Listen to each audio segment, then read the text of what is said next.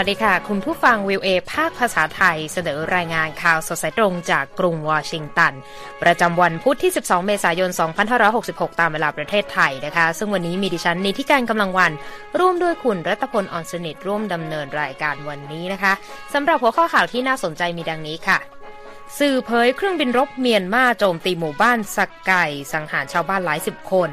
ไต้หวันเผยเรือรบเครื่องบินจีนยังป้วนเปี้ยนแม้ซ้อมรบจบแล้ว ฟิลิปปินส์อเมริกาซ้อมรบบาลิกาตันครั้งใหญ่ที่สุดเท่าที่เคยมีมา และรัสเซียผุดหมายเรียกเกณฑ์ทหารออนไลน์ ปิดทางพลเมืองชายย้ายประเทศหนีชาวไทยในอเมริกาพร้อมยอดลงทะเบียนเลือกตั้งเพิ่มจาก 4 ปีที่แล้ว วิเคราะห์ใครได้ใครเสียในกฎหมายคุ้มครองผู้ค้าประเวณีฉบับใหม่ของไทย และประเด็นข่าวธุรกิจและเทคโนโลยีเตรียมให้เงินสูงสุด 20,000 ดอลลาร์หากพบจุดบกพร่องของ ChatGPT ก่อนส่งท้ายด้วยสภาสหรัฐส่งสัญญาณความกังวลเรื่องฟอร์ดใช้เทคโนโลยีแบตเตอรี่จากจีน จะเป็นอย่างไรรอติดตามได้ในข่าวสดสายตรง จากวิวเอสดจากกรุงวอชิงตันค่ะ ข่าวแรกวันนี้เริ่มด้วยสถานการณ์ที่เกิดขึ้นในเมียนมามีความคืบหน้ายังไงบ้างคะ ครับข่าวใหญ่ในภูมิภาคเอเชียตะวันออกเฉียงใต้นั้นมาจากเรื่อง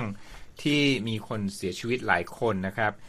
ข่าวก็คือว่าสื่อท้องถิ่นในเมียนมาแล้วก็คำบอกเล่าจากพยานต่อสำนักข่าว FP ระบุนะครับว่ามีชาวบ้านหลายสิบคนเสียชีวิตจากการโจมตีทางอากาศที่หมู่บ้านแห่งหนึ่งนะครับในแวในแคว้นสกายทางตอนตกเฉียงเหนือของเมียนมานะครับรายงานเปิดเผยครับว่าการโจมตีเกิดขึ้นในช่วงเช้าตรู่ในวันอังคารนะครับที่หมู่บ้านพาชิกี เมืองกันบาลู ในแคว้นสกไก ซึ่งยังไม่สามารถระบุจำนวนผู้เสียชีวิตที่แน่นอนได้นะครับ แต่สำนักข่าว BBC ภาคภาษาพม่า รวมทั้งสื่อดิราวดี และ Radio Free Asia รายงานไปในทางเดียวกันนะครับว่า มีผู้เสียชีวิตอย่างน้อย 50 คนและบาดเจ็บอีกหลายสิบคนครับคุณธิการค่ะแคว้นสกายนี่คือตั้งอยู่ที่เมืองใกล้ๆกับเมืองมันทะเลนะครับ ซึ่งมันทะเลเนี่ยเป็นเมืองใหญ่อันดับสองของเมียนมา จุดนี้คือจุดเกิดเหตุนะครับที่กำลังมีการต่อสู้กันอย่างดุเดือด ระหว่างกองทัพเมียนมากับกลุ่มแข็งข้อต่อต้านตลอดหลายเดือนที่ผ่านมานะครับวิดีโอและภาพที่ถูกเผยแพร่บนสื่อสังคมออนไลน์ แสดงให้เห็นภาพดังกล่าว แต่ยังไม่มีการยืนยันนะครับ แสดงให้เห็นว่ามีร่างผู้เสียชีวิต กระจัดกระจายตามพื้น ท่ามกลางบ้านเรือนที่ถูกทำลายเสียหายหลายหลัง ขณะที่เจ้าหน้าที่พยายามเข้าไปช่วยเหลือ และนำส่งผู้บาดเจ็บไปยังโรงพยาบาลนะครับหนึ่งในเจ้าหน้าที่ผู้ที่มีความเชื่อมโยงกับกองกำลังที่แข็งข้อต่อต้านรัฐบาลนะครับ ชื่ออกลุ่ม PDF นะครับ ย่อมาจาก People's Defense Force กล่าวกับ AFP ว่ามีผู้หญิงและเด็กหลายคน เสียชีวิตในการโจมตีครั้งนี้ โดยเขาประเมินว่าอาจจะมีผู้เสียชีวิตถึง 100 คนครับ ค่ะ รายงานยังเพิ่มเติมด้วยนะคะ ว่าก่อนที่เครื่องบินรบของกองทัพเมียนมาจะเริ่มโจมตีใส่หมู่บ้านดังกล่าว ก็มีชาวบ้านจำนวนมาก รวมตัวกันเพื่อทำพิธีเปิดสำนักงงานของกลุ่ม PDF ที่หมู่บ้านด้วยนะคะ ทางรัฐบาลเอกภาพแห่งชาติเมียนมาค่ะ โดย NUG ซึ่งเป็นรัฐบาลเงา มีแถลงการประนามการโจมตีครั้งนี้ว่าเป็นการกระทำที่ป่าเถื่อนโหดร้าย ฝั่งโฆษกผู้แทนพิเศษสหประชาชาติประจำเมียนมาโนลินเฮเซอร์ได้กล่าวว่า ทาง UN กำลังพยายามตรวจสอบความถูกต้องของรายงานนี้ แต่ว่าที่ผ่านมาค่ะรัฐบาลทหารเมียนมาถูกกล่าวหา และประนามจากนานาชาติว่าโจมตีทางอากาศและสังหารหมู่ประชาชน ภายใต้ปฏิบัติการปราบปรามกลุ่มแข่งข้อต่อต้าน โดยเมื่อเดือนมีนาคมที่ผ่านมาก็มีรายงานประชาชน 30 คนถูกสังหารที่วัดแห่งหนึ่งในรัฐฉาน เมื่อปีที่แล้วก็กองทัพเมียนมาโจมตีทางอากาศใส่ฐานที่มั่นของกองกำลังปลดปล่อยชาวคัดชินนะคะทำให้มีผู้เสียชีวิต 50 คน บาดเจ็บอีกกว่า 70 คน อ้างอิงจากรายงานของกลุ่มแข่งข้อต่อต้าน และเมื่อเดือนที่แล้วค่ะทางพลเอกอาวุโสมินองหลายก็ประกาศว่าจะเดินหน้าปราบปรามฝ่ายตรงข้ามของรัฐบาลทหารอย่างต่อเนื่องต่อไปด้วยค่ะครับไปกันต่อที่ไต้หวันคุณนิการ กระทรวงกลาโหมไต้หวันนั้นเปิดเผยครับว่าเรือรบ และเครื่องบินทหารของจีนนั้นยังคงปฏิบัติการรอบเกาะไต้หวันในวันอังคารหนึ่งวันหลังจากที่กองทัพประชาชนจีน ซ้อมรบครั้งใหญ่ไม่ไกลจากไต้หวันนะครับ กองทัพจีนซ้อมรบเป็นเวลา 3 วัน ตั้งแต่วันเสาร์ถึงวันจันทร์ตามคำประกาศนะครับ ซึ่งจำลองการโจมตีและสกัดกั้นไต้หวัน หลังจากที่ประธานาธิบดีไต้หวันไช่อิงเหวินเพิ่งเดินทางเยือนแถบอเมริกากลาง และแวะหารือกับ สมาชิกสภาสหรัฐที่รัฐแคลิฟอร์เนีย และก็ได้สร้างความไม่พอใจให้กับรัฐบาลจีนนะครับตอนในวันอังคารครับกระทรวงกลาโหมไต้หวันแจ้งว่าสามารถตรวจพบเรือรบจีน 9 ลำ และเครื่องบินทหาร 26 ลำ ในบริเวณรอบเกาะไต้หวันณเวลา 11 นาฬิกาตามเวลาท้องถิ่น ทางกระทรวงกลาโหมไต้หวันระบุนะครับว่าจีนยังคงส่งเครื่องบินทหารมาในช่วงเช้า และข้ามเส้นแบ่งเขตช่องแคบไต้หวัน เข้ามาจากทางเหนือตอนกลางและทางใต้ครับค่ะและเมื่อวันจันทร์นะคะ ซึ่งเป็นวันสุดท้ายในการซ้อมรบของจีนทางกระทรวงกลาโหมไต้หวันก็ยืนยันว่า มีการตรวจพบเรือรบจีน 12 ลำ และเครื่องบินทหาร 91 ลำ รอบเกาะไต้หวัน โดยมีเครื่องบิน 54 ลำค่ะบินล่วงล้ำเข้ามาในเขตแสดงตนเพื่อการป้องกันตนเองทางอากาศของไต้หวัน ซึ่งถือว่ามากที่สุดทำสถิติใหม่นับตั้งแต่เดือนตุลาคมปี 2021 เลยนะคะ ทางประธานาธิบดีไต้หวันไช่อิงเหวินก็กล่าวหลังการซ้อมรบ ของจีนสิ้นสุดลงไปเมื่อวันจันทร์โดยบอกว่า จีนใช้ความร่วมมือระหว่างไต้หวันกับสหรัฐเป็นข้ออ้างในการซ้อมรบ สั่นคลอนเสถียรภาพของไต้หวันและภูมิภาคนี้ และยังบอกด้วยว่าแม้การซ้อมรบของจีนสิ้นสุดลงแล้ว แต่กองทัพและคณะทำงานด้านความมั่นคงแห่งชาติของไต้หวัน จะยังคงทำหน้าที่ต่อไปตามเดิมเพื่อปกป้องประเทศของเรานะคะ ทางฝั่งโฆษกกระทรวงการต่างประเทศของจีนหวังหวนปินได้แถลงข่าวตอบโต้ในวันอังคารเลยนะคะว่า จีนจะใช้มาตรการที่เข้มแข็งเพื่อปกป้องอธิปไตยแห่งชาติ และบูรณภาพเหนือดินแดนพร้อมกับย้ำว่าไต้หวันคือส่วนหนึ่งในดินแดนของจีนที่ไม่อาจแบ่งแยกได้ และไม่มีสิ่งที่เรียกว่ากระทรวงกลาโหมไต้หวันด้วยนะคะ คุณรัตพลคะครับไปกันเรื่องการซ้อมรบที่ฟิลิปปินส์คุณนิการฟิลิปปินส์สหรัฐนั้นได้เริ่มการซ้อมรบครั้งใหญ่ที่สุดเท่าที่เคยมีมาระหว่างทั้งสองประเทศนะครับ เพื่อแสดงแสนยานุภาพทางทหาร ท่ามกลางการขยายอิทธิพลของจีนในภูมิภาคนี้ ทหารเกือบ 18,000 คนเข้าร่วมในการซ้อมรบประจำปีของฟิลิปปินส์และสหรัฐ ชื่อการซ้อมรบนะครับ ชื่อบาลิกาตันนะฮะแปลเป็นไทยว่าเคียงบ่าเคียงไหล่ในภาษาฟิลิปปินส์นะครับ โดยครั้งนี้เนี่ยเป็นครั้งแรกที่มีการนำกระสุนจริงนะฮะมาใช้ในการซ้อมรบในแถบทะเลจีนใต้ด้วยนะครับ ครั้งนี้มีทหารอเมริกัน 12,200 คน และทหารฟิลิปปินส์5,400 คน และมีทหารออสเตรเลียด้วยกว่า 100 คนนะครับเข้าร่วมซ้อมรบเป็นเวลา 2 สัปดาห์ ถือเป็นจำนวนที่มากกว่าครั้งที่แล้วราว 2 เท่านะครับการซ้อมรบครั้งนี้มีขึ้นหลังจากที่กองทัพจีนเสร็จสิ้นการซ้อมรบเป็นเวลา 3 วัน ที่เรารายงานเมื่อสักครู่นี้นะครับ ใกล้กับไต้หวัน หลังจากที่ประธานาธิบดีไช่อิงเหวินนั้นเดินทางแวะสหรัฐนะครับ การซ้อมรบ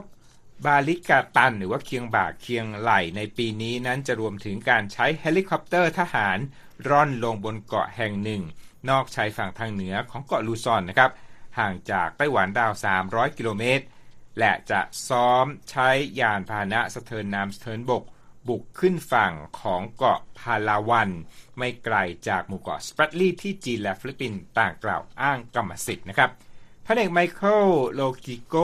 โฆษกกองทัพของฟิลิปปินส์กล่าวต่อผู้สื่อข่าวหลังพิธี เปิดการซ้อมรบอย่างเป็นทางการว่า เพื่อป้องกันอธิปไตยเหนือดินแดนของเราเราจำเป็นต้องซ้อมการบุกยึดเกาะที่ถูกยึดไปคืนมานะครับ นอกจากนี้ยังมีการ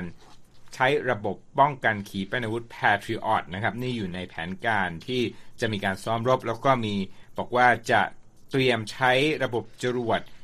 ยิงความแม่นยำสูงไฮมาซึ่งใช้อยู่ในยูเครนขณะนี้ในการซ้อมรบครั้งนี้ด้วยครับ นี่ก็ถือว่าเป็นครั้งแรกนะคะที่มีการจัดซ้อมรบระหว่างสหรัฐและฟิลิปปินส์ภายใต้ประธานาธิบดีคนใหม่ของฟิลิปปินส์เฟอร์ดินานด์ มาร์กอสจูเนียร์ซึ่งให้ความสำคัญต่อการกระชับความสัมพันธ์กับสหรัฐที่เสื่อมถอยเป็นในยุคของ อดีตประธานาธิบดีโรดริโกดูเตอร์เตนะคะ โดยในช่วงไม่กี่เดือนมานี้ทางฟิลิปปินส์และสหรัฐก็มีการรื้อฟื้นกิจกรรมการลาดตระเวนทางทหารร่วมกันในทะเลจีนใต้ แล้วก็จะทำข้อตกลงขยายกิจกรรมทางทหารของอเมริกาในฟิลิปปินส์ซึ่งรวมถึงการใช้ฐานทัพในฟิลิปปินส์เพิ่มอีก 4 แห่งนะคะ แล้วก็มีจุดหนึ่งซึ่งเป็นฐานทัพเรือที่อยู่ไม่ไกลจากไต้หวันด้วย แล้วก็เลยเป็นประเด็นที่ต้องจับตากันอย่างใกล้ชิด เพราะว่าล่าสุดในฝั่งรัฐบาลจีนก็กล่าวโจมตีสหรัฐด้วยนะคะว่า สร้างความเสี่ยงต่อสันติภาพและความมั่นคงในภูภูมิภาคนี้ สืบเนื่องจากข้อตกลงดังกล่าว โดยทูตจีนประจำกรุงมะนิลาหวงซีเหลียนนะคะ กล่าวเมื่อสัปดาห์ก่อนนะคุณรัตพล ว่าประเทศในส่วนนี้ของโลกจะต้องยึดมั่นต่อความเป็นอิสรภาพเชิงยุทธศาสตร์ และต่อต้านอย่างเข้มแข็งต่อนักคิดสงครามเย็นและการเผชิญหน้า และการซ้อมรบที่เกิดขึ้นนี่ปรากฏว่ามีรายงานผู้ประท้วงราว 50 คนไปชุมนุมต่อต้านการซ้อมรบ ด้านหน้าอาคารที่ทำพิธีเปิดการซ้อมรบนะคะแล้วก็เรียกร้องให้ทางรัฐบาลกรุงมะนิลาเนี่ยยกเลิกกิจกรรมดังกล่าว แล้วก็ขับทหารอเมริกัน ออกจากประเทศไปโดยทันทีด้วยค่ะ ครับผมอีกข่าวหนึ่งคุณธิการค่ะ ตรงกับยุคสมัยของไทยนะ ผมเห็นอืมภาพจับใบดำใบแดงเกณค่ะฑ์ทหารกัน นี้ไปที่รัสเซียกันบ้างนะครับเขาบอกว่ารัสเซียนั้นกำลังผลักดันระบบเกณฑ์ทหารรูปแบบใหม่คุณ ค่ะ มุ่งเปิดโอกาส ไม่ให้มีการพูดง่ายๆว่าปิดโอกาสนะฮะไม่ให้มีการเกณฑ์ทหาร แล้วก็การหลบหนีทหารออกนอกประเทศ เช่นเดียวกับหลายคนที่ทำเมื่อปีที่แล้วนะครับ เพื่อเลี่ยงการสู้รบในยูเครนนั่นเองนะครับค่ะทางสสรัสเซียนั้นผลักดันระบบเกณฑ์ทหารรูปแบบใหม่เมื่อวันอังคารนะครับ ซึ่งเป็นส่วนหนึ่งของมาตรการที่ทางรัฐบาลมอสโกนั้นนำมาใช้เพื่อที่จะเพิ่มกำลังพลในการสู้รบกับยูเครน ในสงครามที่ดำเนินมากว่า 1 ปีแล้วนะครับ แม้ว่าเจ้าหน้าที่รัฐบาลรัสเซียจะยังไม่มีแผน ในการระดมพลรอบใหม่ในเวลาอันใกล้นี้ก็ตามนะครับเดมิทรีเพสคอฟนะครับโฆษกทำเนียบเครมลินกล่าวกับผู้สื่อข่าวว่า เราต้องปรับปรุงรูปแบบและทำให้ระบบเกณฑ์ทหารทันสมัย และกล่าวถึงปัญหานะที่เผชิญในการระดมพลครั้งใหญ่เมื่อปีก่อนนะครับ มาดูตัวเลขกันสักนิดหนึ่งครับ เมื่อปีที่แล้วนะครับรัสเซียนั้นสั่งระดมพลสำรองนะครับ3แสนนายเพื่อสู้รบกับกองทัพ ของรัฐบาลยูเครน ซึ่งถือเป็นการระดมพลครั้งใหญ่ที่สุดของรัสเซียตั้งแต่สงครามโลกครั้งที่สองแต่การระดมพลครั้งนั้น ได้ทำให้เกิดการประท้วงในหลายเมืองนะครับ และชายรัสเซียจำนวนมากแห่หนีออกนอกประเทศนะครับ ปัจจุบันนี้นะครับ การส่งหมายเกณฑ์ทหารของรัสเซียนั้นจะเป็นการนำส่งด้วยมือคุณธิการค่ะแต่บางครั้งเกิดปัญหาในการจัดส่งเอกสารไปไม่ถึงที่หมายนะฮะเพราะว่าที่อยู่ไม่ถูกต้องห รือบางครั้งนั้นผู้ผู้ถูกเกณฑ์ทหารนั้น เลี่ยงหมายเกณฑ์ด้วยการหาทางหลบเลี่ยงไม่ให้รับหมายสารให้ได้นะครับอืมภายใต้ระบบใหม่นี้นะครับ การเรียกเกณฑ์ทหารนั้นจะจัดส่งออนไลน์ ให้กับผู้ถูกเกณฑ์ทหารในบัญชีส่วนตัวของผู้มีสิทธิ์เกณฑ์ทหาร ที่ลงทะเบียนในระดับระบบของรัฐบาลนะครับ เพื่อที่จะปิดโอกาสไม่ให้หนีทหาร และหากไม่มารายงานตัวตามกำหนดก็จะถูกห้ามเดินทาง ออกนอกประเทศคุณธิการค่ะ ทั้งนี้ร่างกฎหมายเกณฑ์ทหารใหม่นี้นะครับ จะต้องได้รับมติเห็นชอบจากสภาสูงรัสเซีย และได้รับการลงนามโดยประธานาธิบดีวลาดิมีร์ปูติน เพื่อให้มีผลบังคับใช้ได้นะครับ อายุเกณฑ์ทหารของรัสเซียอยู่ที่เท่าไหร่คุณธิการอืม18 ถึง 27 ปี และมีการเกณฑ์ทหาร สองครั้งต่อปีครับ ถือว่าเป็นการเคลื่อนไหวในด้านการทหารที่น่าสนใจนะคะสำหรับกรณีของรัสเซีย ไปปิดท้ายช่วงนี้นะคะ ภารกิจของประธานาธิบดีสหรัฐโจไบเดนกันบ้างนะคะ เดินทางเยือนไอร์แลนด์เหนือและไอร์แลนด์ในสัปดาห์นี้ เพื่อร่วมรำลึกถึงโอกาสครบรอบ 25 ปี การจะทำข้อตกลงสันติภาพ Good Friday นะคะแล้วก็ ไปเยือนถิ่นที่เป็นภูมิลำเนาของต้นตระกูลไอริชของเขาด้วยนะคะ โดยการเยือนของผู้นำสหรัฐในรอบนี้ก็มีขึ้นในระหว่างที่เกิดความตึงเครียดทางการเมืองในสหราชอาณาจักรและความรุนแรงประปรายในไอร์แลนด์เหนือ โดยกลุ่มที่ไม่ต้องการอยู่ภายใต้การปกครองของอังกฤษนะคะ โดยทางนายกรัฐมนตรีอังกฤษริชี่สุนักนะคะจะต้อนรับประธานาธิบดีไบเดนในคืนวันอังคารที่เบลฟาสต์ไอร์แลนด์เหนือ โดยผู้นำทั้งสองจะประชุมหารือทวิภาคีกันในวันพุธ และทางผู้นำสหรัฐก็จะกล่าวปราศรัยที่มหาวิทยาลัยในเมืองดังกล่าวด้วยนะคะ โดยสหรัฐก็เป็นตัวกลางในกระบวนการจัดทำข้อตกลงสันติภาพ Good Friday เมื่อ 10 เมษายน ปี 1998 ซึ่งนำไปสู่การยุติความรุนแรงตลอด 30 ปีในไอร์แลนด์เหนือและอังกฤษ โดยกลุ่มที่ต้องการแบ่งแยกดินแดนออกจากสหราชอาณาจักรด้วยนะคะ นอกจากนี้ในวันพุธนะคะ ผู้นำสหรัฐจะเดินทางไปยังไอร์แลนด์เพื่อเยี่ยมเยือนเมืองบาลีนาในเขตปกครองมาโยนะคะเป็นสถานที่เกิดของคุณปู่ทวดของ ประธานาธิบดีไบเดนนะคะ ก่อนที่จะเดินทางไปตั้งรกรากในอเมริกาเมื่อกลางศตวรรษที่ 1,800 นะคะ เขาบอกมีลูกพี่ลูกน้องลำดับที่ 3 ของประธานาธิบดีไบเดน โจบลูวิตอายุ 43 ปี เปิดเผยกับ AFP ว่าการที่ไบเดนเยือนถิ่นกำเนิดของบรรพบุรุษครั้งนี้เนี่ย ถือว่าเป็นวันแห่งความภาคภูมิใจของครอบครัวเราและประเทศไอร์แลนด์ด้วยค่ะ คุณกำลังรับฟังข่าวสดสายตรงจากวิวเอภาคภาษาไทยกรุงวอชิงตันช่วงหน้ายังมีข่าวสารที่น่าสนใจรออยู่ค่ะ Voice of America VOA Washington เอาละมาสรุปยอดผู้ลงทะเบียนเลือกตั้งนอกราชอาณาจักรของชาวไทยในสหรัฐนะคะ ตัวเลขเนี่ยปรับขึ้นเล็กน้อยนะ มาที่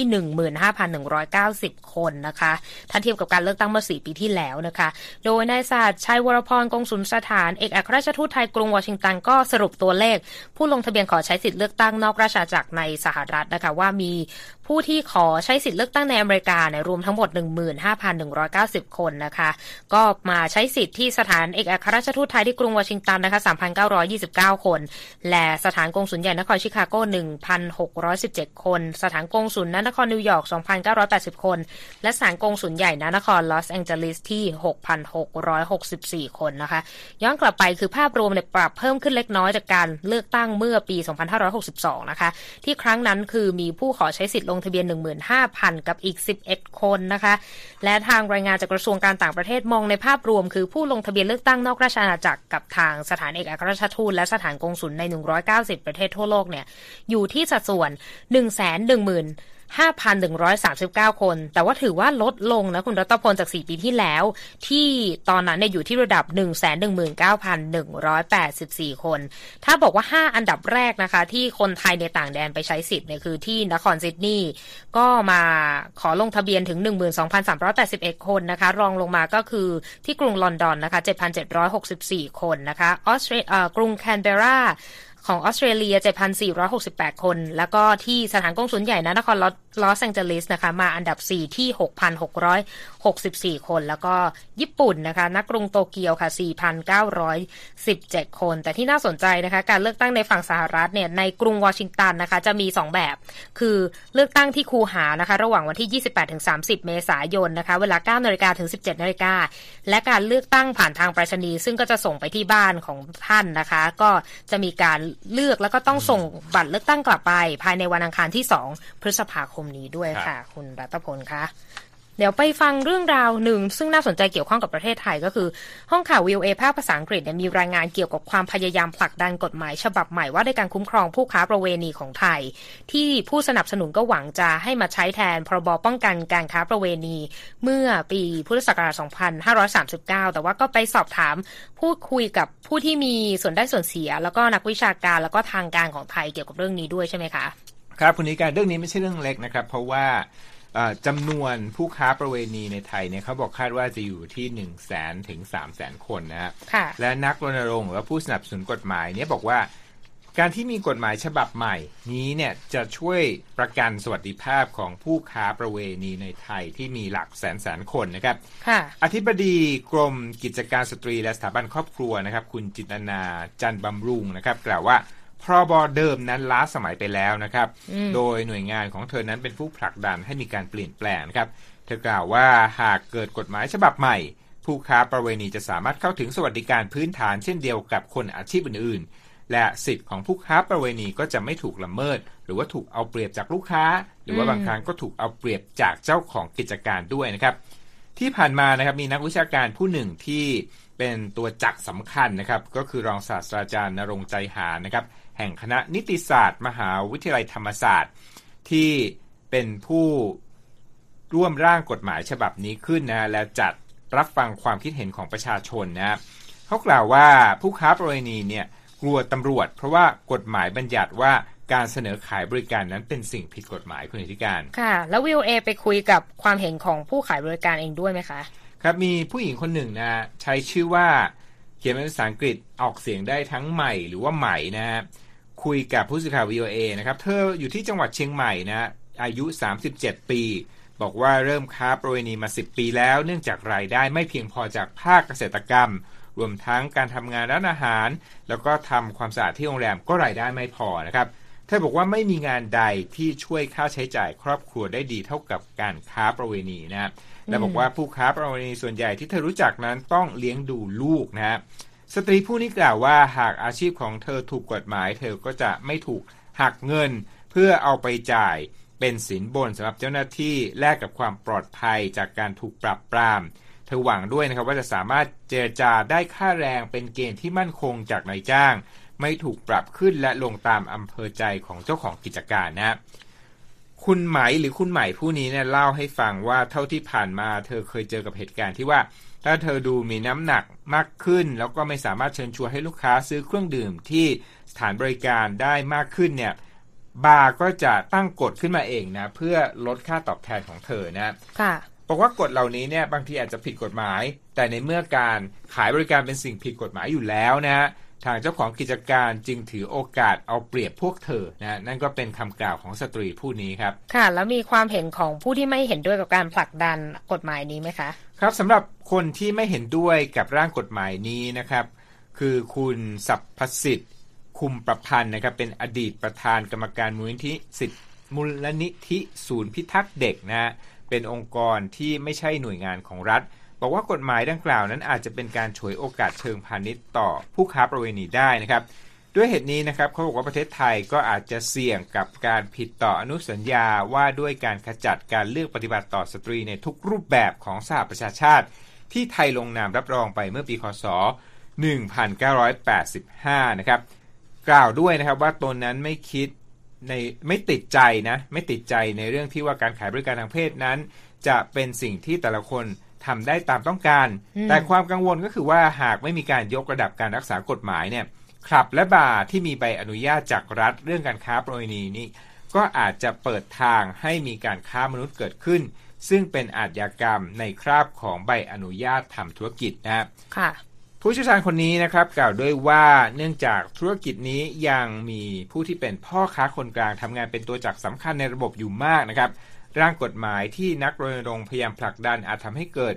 การที่บทคนเหล่านี้เนี่ยยังคงมีบทบาท แล้วก็ไม่สามารถแก้ปัญหาโสเพณีถูกเอาเปรียบได้อยู่ดีนะครับ ที่เขาแนะนำก็คือว่าอยากจะให้รัฐเนี่ยชักจูงให้คนหันหลังให้กับการค้าประเวณีนะครับทางอาจารย์นรงใจหานะครับ สะท้อนสิ่งที่ได้ยินจากการรับฟังความคิดเห็นจากประชาชนได้ว่า บางคนก็เห็นว่ากฎหมายนี้เนี่ยอาจจะไม่เหมาะนะกับวัฒนธรรมไทยที่เป็นอยู่นะฮะ แต่ว่าอย่างไรก็ตามฮะชะตากรรมของร่างกฎหมายนี้เนี่ยจะต้องรอรัฐบาลชุดใหม่แล้วก็สภาที่จะมีขึ้นหลังการเลือกตั้ง 14 พฤษภาคมนี้ครับคุณอธิการ ค่ะ ขอบคุณมากค่ะคุณรัตพลคะไปเช็คสภาพตลาดหุ้นสหรัฐกันบ้างวันนี้นะคะ ดาวโจนส์บวก 98 จุดที่ 33,685 จุด NASDAQ ลบ 52 จุดที่ 12,032 จุด S&P ไม่เปลี่ยนแปลงนะคะ 4,109 จุด ราคาทองคำบวก 0.76%ที่ 2,000 กับอีก 19 ดอลลาร์ต่อออนซ์นะคะ ไปเช็คสภาพ ของทิศทางเศรษฐกิจของ IMF กันสั้น ๆ ดีไหมคะ คุณรัตพลคะ ใช่ครับ IMF หรือว่ากองทุนการเงินระหว่างประเทศนั้น ปรับลดคาดการอัตราการเติบโตของเศรษฐกิจโลกในปี 2023 เล็กน้อยคุณธิการ เนื่องจากอัตราดอกเบี้ยที่เพิ่มสูงขึ้น พร้อมเตือนว่าปัญหาความรุนแรงในระบบการเงินโลกนั้นอาจจะเกิดการขยายตัวทางเศรษฐกิจลดลง ถึงระดับใกล้เคียงกับภาวะถดถอยได้นะครับ มาดูตัวเลขกันนะครับ ประเมิน GDP ทั่วโลกว่าจะขยายตัว 2.8%และ 3.0%ในปีหน้านะครับ บอกปีนี้โต 2.3 ขยายเป็น 3.0 ปีหน้า ลดลงจากที่เคยคาดเมื่อลดลงจากปีที่แล้ว 3.4%นะฮะ นั่นก็เป็นสรุปย่อนะของรายงานชิ้นนี้ไปอ่านรายงานฉบับเต็มได้ที่เว็บไซต์ voa thai com นะครับ ค่ะ คุณกำลังรับฟังข่าวสดสายตรงจากวิวเอภาคภาษาไทย กรุงวอชิงตันค่ะ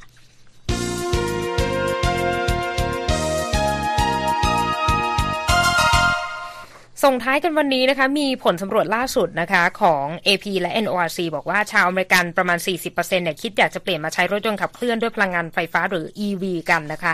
แต่ปรากฏว่าการเดินหน้าเข้าสู่อุตสาหกรรมนี้มันก็กระตุ้นให้มีการพึ่งพาพงพาเทคโนโลยีแบตเตอรี่จากจีนกันมากขึ้น แล้วก็สร้างความกังวลให้กับทางการสหรัฐมากขึ้นด้วยเช่นกัน ซึ่งคุณคมสันสีธนวิบุญชัยนำรายงานจากผู้สื่อข่าววิวเอมาถ่ายทอดเสนอส่งท้ายค่ะ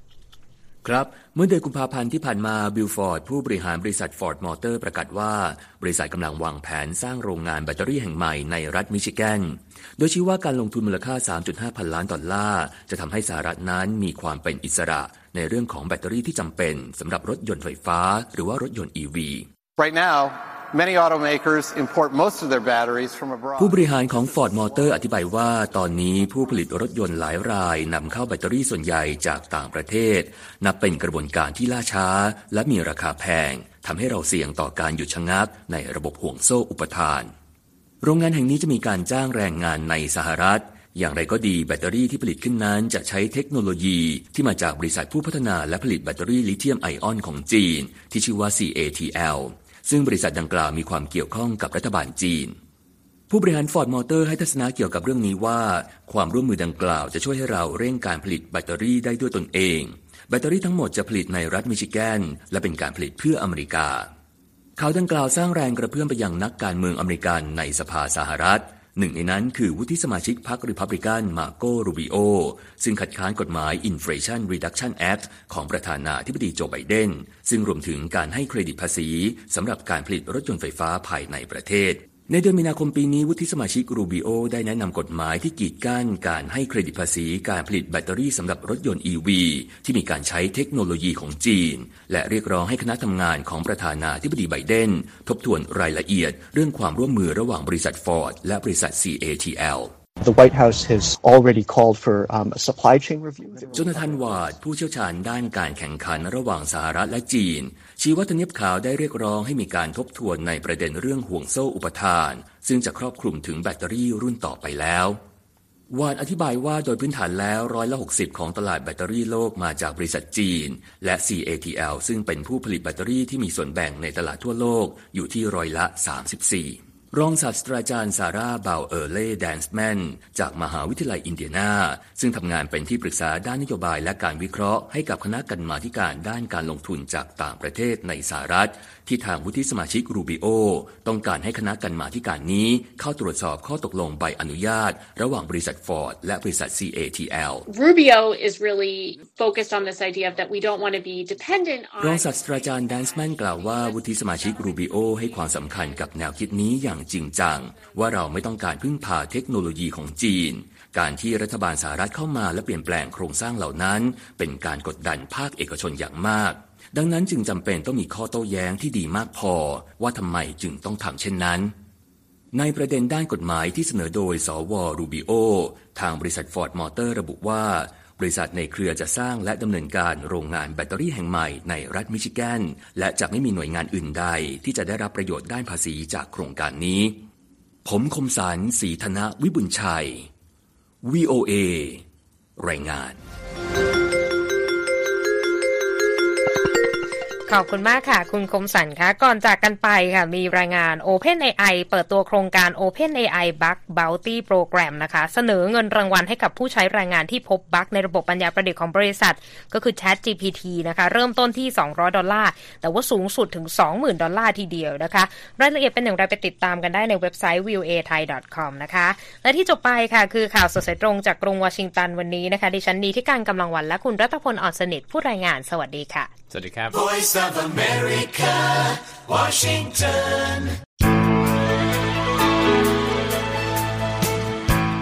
ครับและที่จบไปเป็นรายการจาก VOA ภาคภาษาไทย รายงานสดส่งตรงจากกรุงวอชิงตันประเทศสหรัฐ คุณผู้ฟังสามารถติดตามข่าวสารจากทั่วโลกได้ในทุกที่ทุกเวลา ที่เว็บไซต์ voa thai com รวมถึงทุกช่องทางในโซเชียลมีเดีย Facebook YouTube Twitter และ Instagram เริ่มต้นวันด้วยการอัปเดตข่าวสารจากทั่วโลก ผ่านรายการข่าวสดสายตรงจาก VOA ภาคภาษาไทย และสุดสัปดาห์กับ VOA ทั้งยังเรียนรู้เรื่องราวทางวัฒนธรรม และไลฟ์สไตล์ ผ่านรายการภาษาอังกฤษแบบอเมริกันของเรา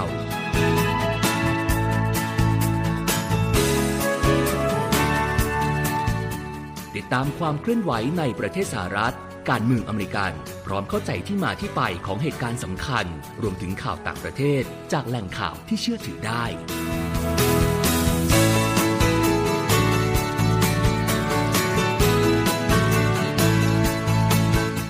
นอกจากนี้ VOA ยังมีบทสัมภาษณ์และคอนเทนต์แบบ Exclusive จากบุคคลที่น่าสนใจหลากหลายวงการ และยังมีเรื่องราวของคนไทยในประเทศสหรัฐอีกด้วย